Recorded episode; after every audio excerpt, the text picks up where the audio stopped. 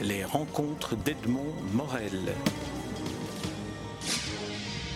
Henri Rohan, je suis très heureux de vous retrouver pour un interview. Cette fois-ci, non pas à propos d'un de vos romans, puisque vous êtes devenu romancier depuis peu. Votre deuxième roman, euh, Le cinéma de Saul Birnbaum, vient de, vient de sortir et connaît un beau succès. Mais pour parler avec vous d'un film que vous avez réalisé en 1971 avec votre complice et ami euh, de toujours euh, dans la vie professionnelle à l'époque, euh, Gérard Vallée. Et c'est un film intitulé tout simplement Chine, parce que vous avez été parmi les premiers journalistes occidentaux à pouvoir aller dans la Chine de Mao. Et comme le disaient les affiches de cinéma à l'époque, avant Nixon, découvrez la Chine de Mao en allant au cinéma voir votre film. Alors on va parler tout ça. Mais j'aimerais, avant qu'on entre dans le film, que vous nous disiez un peu dans quelles circonstances vous avez pu obtenir l'autorisation d'aller en Chine à cette époque-là. En fait, euh, l'envie et l'idée d'aller filmer en Chine nous est venue à Gérard et moi en, 1969. Nous étions en reportage pour la RTB, elle n'était pas encore F à l'époque, euh, au Japon, euh, nous préparions une euh, émission spéciale sur le Japon à l'occasion de l'exposition universelle qui avait lieu à Osaka. Et je vais faire une parenthèse littéraire, si vous permettez, à cette occasion. En 69, à Osaka, nous avons fait connaissance d'Amélie Nothomb. Amélie Nothomb, petite fille. Nous avons été reçus à l'époque par le consul général de Belgique à Osaka, Patrick Nothomb, et à table, il y avait cette petite fille. Et, c'est amusant d'ailleurs parce que plus tard, dans un de ses premiers romans, nous avons retrouvé une anecdote que Patrick avait dite à table. Nous, nous étonnions, on était en pleine admiration quand il nous expliquait, parce que c'est un homme qui cherchait toujours à s'intégrer dans les pays où il était en, fonction, qu'il participait à un théâtre de nos japonais, qu'il était même choriste euh, pardon, euh, euh, pardon, soliste, soliste dans, ce théâtre. Alors, c'est formidable ça. Oh non, non, non, dites-vous bien, dans la mentalité japonaise, le soliste, c'est rien, c'est le dernier du rang, parce que l'ambition, c'est d'être perdu dans le cœur, parce que ça, c'est une grande responsabilité. Quand on est perdu dans le cœur et qu'on commet une fausse note, on compromet tout le cœur.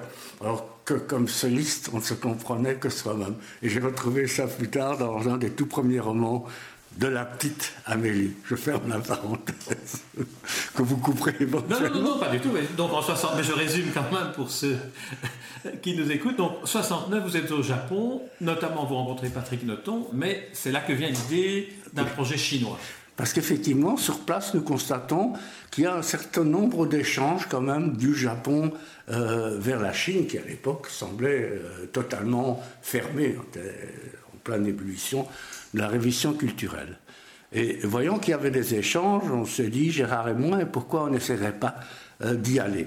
Et donc, rentré en Belgique, nous avons multiplier les demandes de visa. Il n'y avait pas encore de représentation diplomatique de la Chine à, Bruxelles.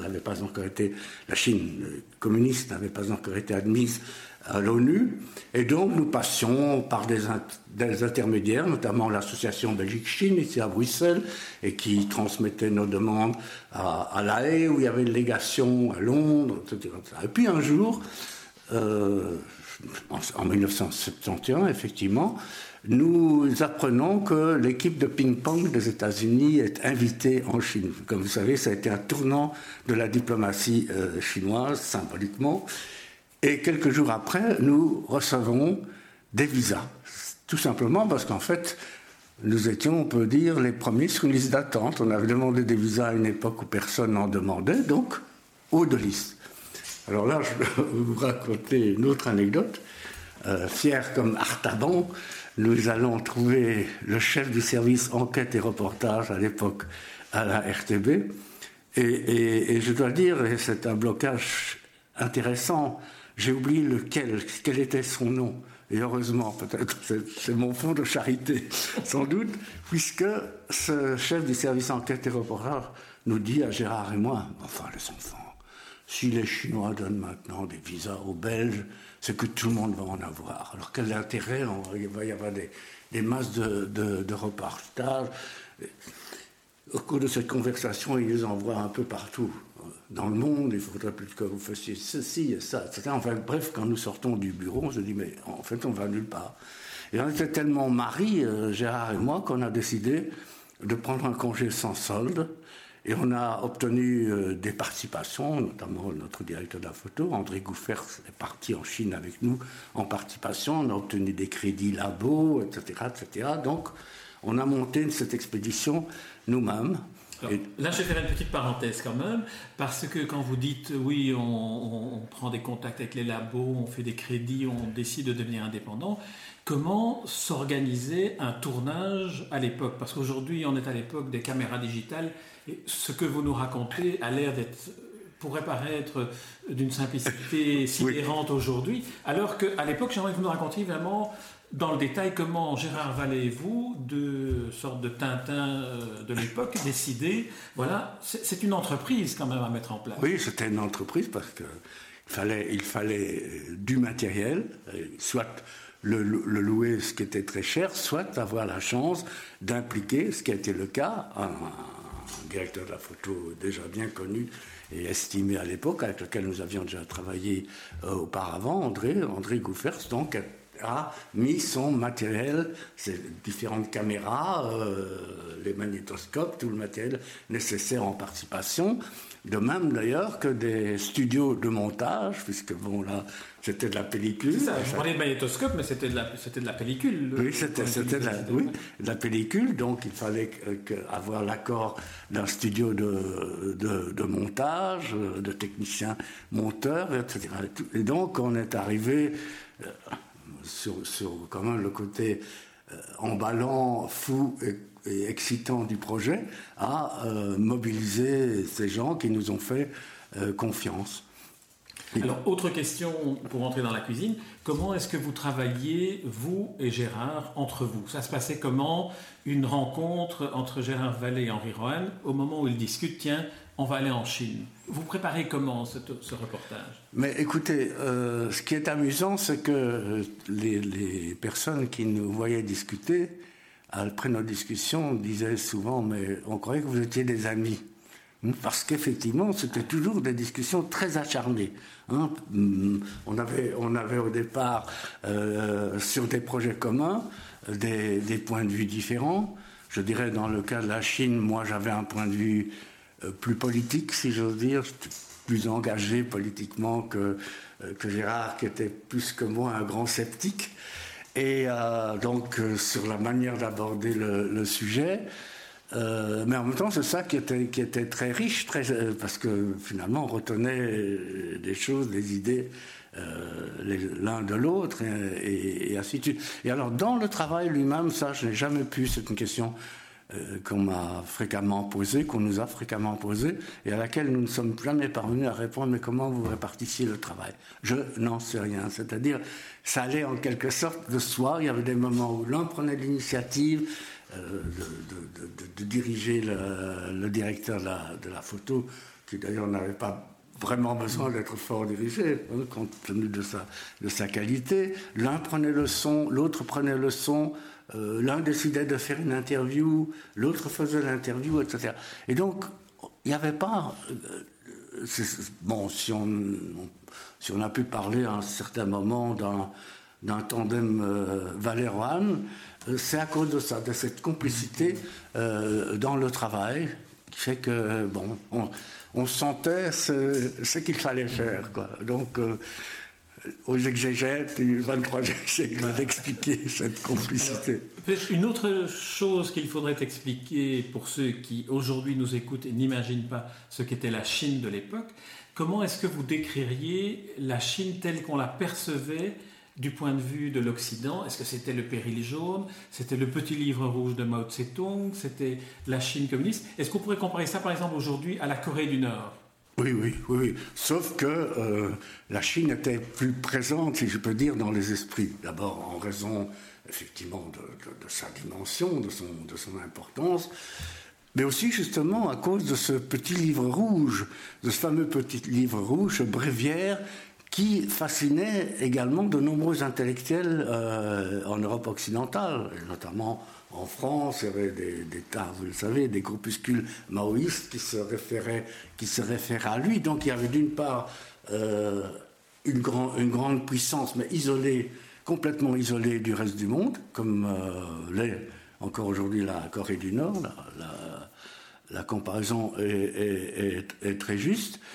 Une, euh, une, approche différente de l'idéologie communiste, hein, apparemment euh, apparemment euh, moins formaliste, apparemment plus ouverte, apparemment. donc avec, avec une idée, une idée qui, qui plaisait à tout le monde, c'était la, comment dire, l'initiative personnelle. Tout était ouvert à l'initiative personnelle. C'était la fin des experts, la fin des grands techniciens, etc. Tout le monde pouvait tout faire. Donc c'était intellectuellement aussi une idée qui a bien alimenté, évidemment, en mai 68. Ça, c'était la perception qu'on avait ici. Mais la réalité là-bas, la, la révolution culturelle, c'était autre chose. Bien sûr, c'était bien, c'était bien autre chose. Mais je veux dire, il on parle, je parle de, là de la perception dans certains milieux.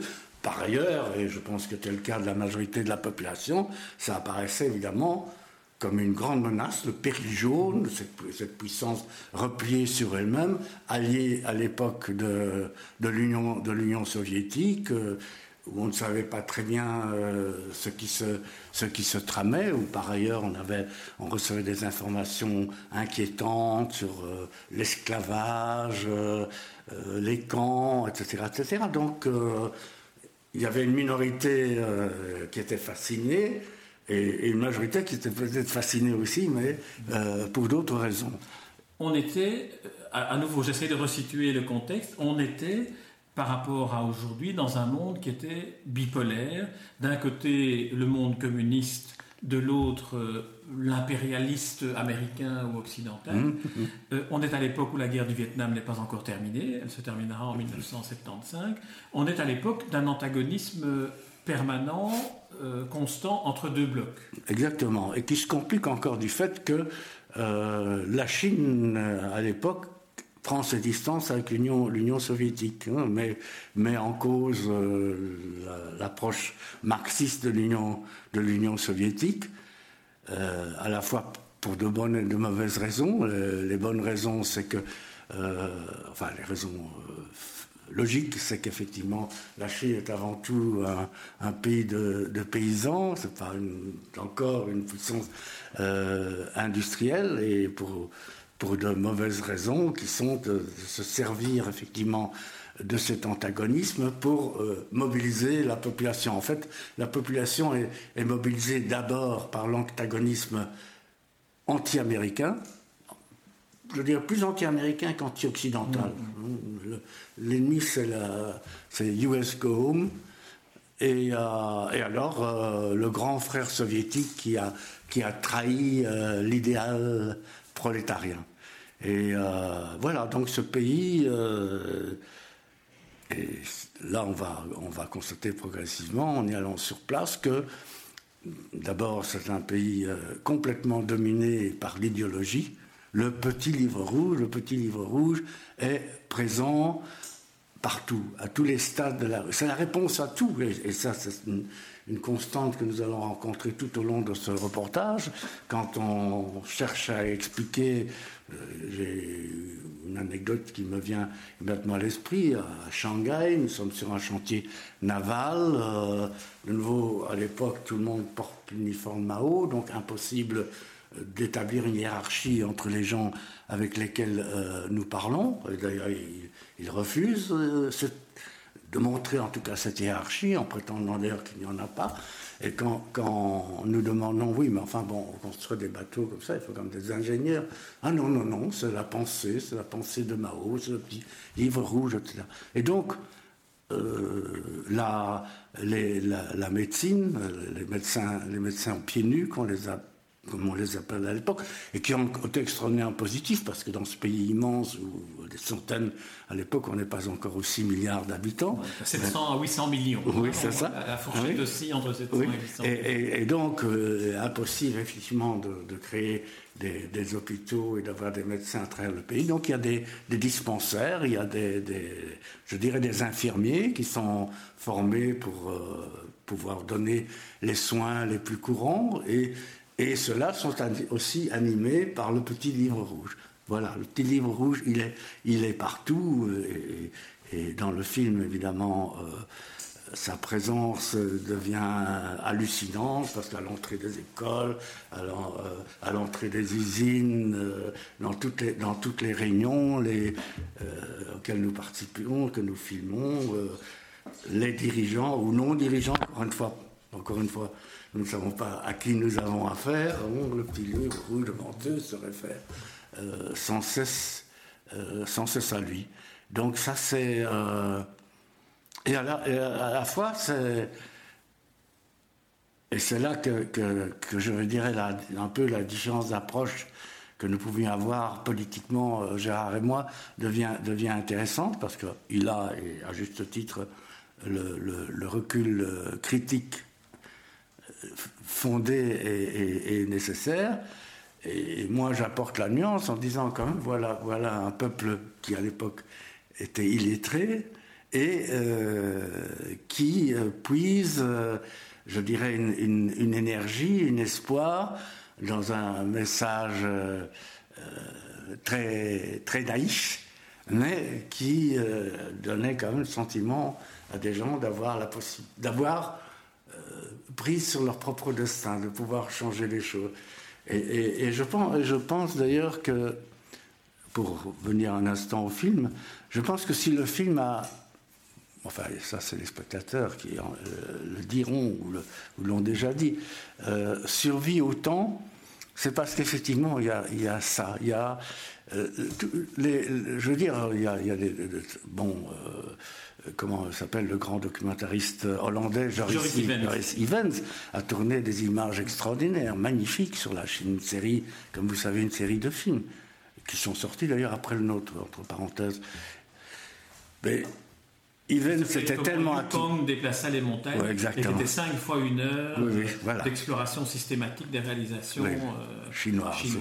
Et, comme euh, Joris était acquis, lui, au maoïsme, donc euh, il y a un commentaire euh, sans aucune euh, sans aucun recul, sans aucune critique, etc., etc. qui fait qu'aujourd'hui, pour autant que je sache, c'est plus un film de propagande.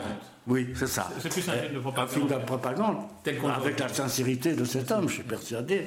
Et, donc, par cette dualité dans, dans l'approche, et qui a mené à faire un, à écrire et à dire un commentaire qui est un peu ironique, qui est un peu, qui est un peu détaché, avec cette voix inimitable et inoubliable de Gérard. C'est Gérard Vallet qui dit les commentaires, mais qui l'a écrit? On écrit à deux. On, écrit, on, écrit là aussi, on écrit, on écrit à deux. En général, moi j'écris un premier jet. Hmm. Euh, il il remodèle ce, premier jet en fonction effectivement de sa voix, de ses intonations, et puis euh, je réécris euh, une, deuxième fois. Et alors là, bon, dans ce cas-ci, évidemment, c'est très différent, parce que c'est un travail euh, de, relativement de longue haleine, mais dans les émissions radio, c'était comme ça. Alors après, quand j'ai relu, quand j'ai réécrit, il, jamais plus, il, lisait comme ça, hein, voilà. Il n'a jamais dit non, non, c'est pas. Oui, ça, ça passait, je lui passais. Ah bon, dans les parfois les papiers aussi. Hein ah, oui, dans les émissions. Les papiers, les papiers à la dernière minute, pardon. Parfois, pour ce, des papiers, les papiers à la dernière minute, il lisait et, tout ça avait l'air très construit finalement. On fera une autre émission sur les émissions de, de radio. Mais alors, réembrayons pour revenir vers le film sur le, sur le commentaire. Dans le commentaire, il, y a une part d'ironie, un, regard qui, par, parfois un peu petits traits d'humour. Mm. Par exemple, dans, dans, dans le zoo, on montre qu'il y a des chiens, ou les, les antivols sur les vélos.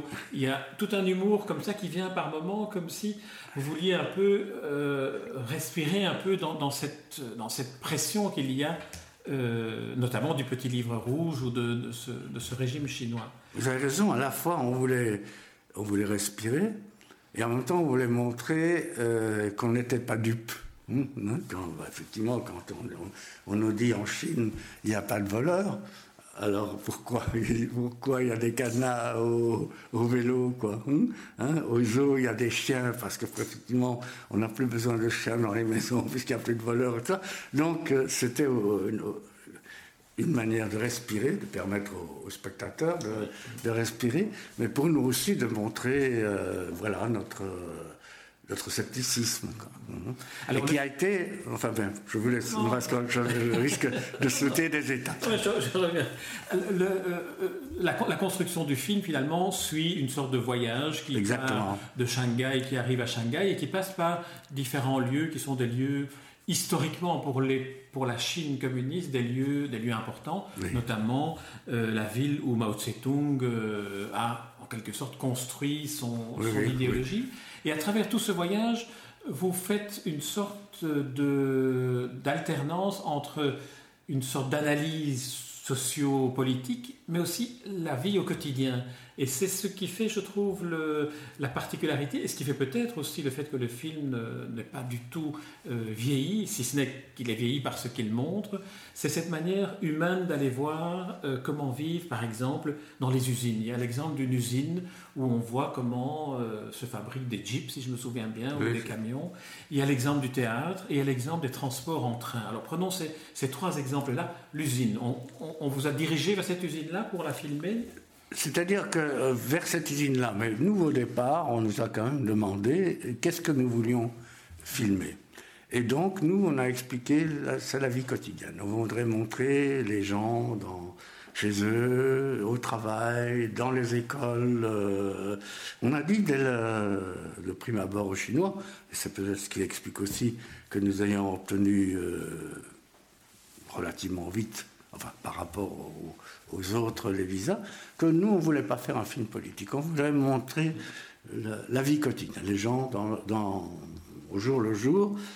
Et, euh, et ce n'était pas seulement une ruse dans notre esprit pour rassurer les Chinois, c'est parce que nous avions pensé, on l'a fait, euh, on l'a fait dans d'autres pays, on l'a fait dans d'autres occasions, parce que nous pensions qu'effectivement la, manière la plus, la plus concrète de, parler de politique, c'est finalement pas des interviews d'hommes politiques, c'est pas des, discours euh, euh, idéologiques que nous n'étions d'ailleurs probablement pas capables de faire et pas qualifiés pour faire, mais euh, que c'est dans le, quotidien qu'on voit l'application d'une politique, d'une pensée politique, d'une idéologie, etc. Donc ça c'est vraiment on avait dès le départ décidé de faire un, un, je dirais un film pointilliste comme ça parle des petits détails de la vie de la vie quotidienne euh, mm. pour euh... vous avez dit ce n'est pas seulement une rue ça veut dire que il y avait quand même euh, une arrière-pensée de dire allons quand même dévoiler ce qu'il y a derrière ce qu'on veut bien nous montrer. Oui c'est ça exactement. Mais, mais en même temps il faut faire il faut être honnête et relativiser des choses nous savions bien, je le sais encore aujourd'hui, qu'au fond, on nous a permis de filmer les sujets euh, que nous avions choisis. On, disait, on veut montrer des amoureux. Bon, bah, Shanghai, dans les parcs, etc., etc. Ce qui paraissait improbable au départ, qui était d'ailleurs improbable dans d'autres villes euh, que Shanghai, de voir des couples de jeunes dans les parcs. Bon. Donc, mais euh, les lieux où nous sommes allés pour filmer, bah, nous, on ne pouvait pas au départ dire on veut telle usine. On n'avait pas les informations pour ça. On veut une, usine, une usine moyenne, de caractère artisanal, etc. etc. Euh, bon, alors c'est eux qui ont choisi l'usine. Je veux dire, je veux dire par là qu'il y aurait eu, à côté de cette usine-là, un camp de rééducation, comme disait à l'époque, nous n'en aurions rien su ou n'en avons rien su. Et par conséquent, il y a, toute une série d'aspects euh, de la vie chinoise sur laquelle on a eu plus tard euh, euh, des informations absolument effrayantes et malheureusement vraies. Tout ça, on, on est passé à côté en sachant qu'on passait à côté, que, c'était exclu. Je veux dire, on serait allé. Nous, on veut un peu euh, connaître votre système répressif. Est-ce qu'on peut aller filmer dans les camps, les prisons, etc. Soit on n'aurait pas eu les visas, soit on nous aurait montré n'importe quoi. Donc, je relativise très fort. Euh, je, pense, je pense que le mérite du film, s'il en a un, c'est d'avoir montré des images la vie quotidienne en Chine à cette époque est un, tournant parce que la Chine est quand même en train de sortir de sa misère matérielle, encore qu'une grande partie des Chinois y soient euh, toujours, nous le savons bien. Et donc c'était, un, donc un portrait de la vie quotidienne à, ce moment-là. Et c'est ça qui, a intéressé le public et c'est ça qui, je crois, a fait le succès parce que le film a circulé à l'époque dans le, dans le monde entier. Mais voilà, c'est pas plus que ça. Mm-hmm. Et c'est tout ça, c'est pas plus que ça. Oui, mais c'est quand, même, quand même tout ça aussi, parce qu'on a cité ces petites anecdotes de, chiens dans les eaux ou des antivols des, dans les bicyclettes. Il y a aussi euh, des séquences qui se déroulent dans, dans, les trains, par exemple, où on mm. voit que euh, l'organisation des déplacements des Chinois à l'époque était euh, tout à fait organisé, faisable. Il y avait ces wagons durs et ces wagons mous. Oui, donc il y avait quand même une hiérarchie. donc on n'avait pas besoin de le dire parce que la hiérarchie se montrait quand même par là. Alors quand, quand, vous faisiez ce genre de séquence, par exemple, vous, parveniez à entrer en contact avec les gens? Il y avait un interprète qui vous accompagnait? Il y avait un interprète qui nous, qui nous a accompagnés, donc euh, chinois imposé, enfin, pas par le ministère, euh, je ne sais plus si c'était le ministère de l'Information ou le ministère des Affaires étrangères, qui nous a accompagnés euh, tout au long du voyage, qui parlait euh, un français extraordinaire, d'une subtilité extraordinaire. Pour donner un exemple, on parlait ça, oui, ça politiquement, c'est un clan. Puis il avait un moment de réflexion en disant non, je dirais plutôt c'est une coterie. Hein. Alors, imaginez le nombre de gens ici qui ferait la distinction entre clan et, coterie. Donc, il nous a, et qui a été, je veux dire, qui nous a donné en tout cas un sentiment de grande, enfin, le sentiment de disponibilité, ça c'est plus qu'un sentiment, c'est une réalité, mais aussi de grande liberté. C'est-à-dire que chaque fois qu'on lui a dit, écoute, bon, ce soir on va flâner, ou c'est dans les, dans les rues, on va filmer au hasard, etc., on n'a pas besoin d'interprète ne nous a jamais dit euh, non, non, vous devez être accompagné. Maintenant, de nouveau, cette liberté-là, je le relativise. Imaginez en 1971 une équipe d'Occidentaux se baladant avec appareil photo, caméra, euh, enregistreur dans les villes chinoises, et en particulier à Xi'an ou, dans le Yan'an, etc., etc. De toute manière, on était, qu'on le veuille ou non, surveillé. surveillé. On n'était pas de manière hostile, mais on n'aurait rien pu faire, euh, je dirais, euh, d'attentatoire pour, euh, pour le régime.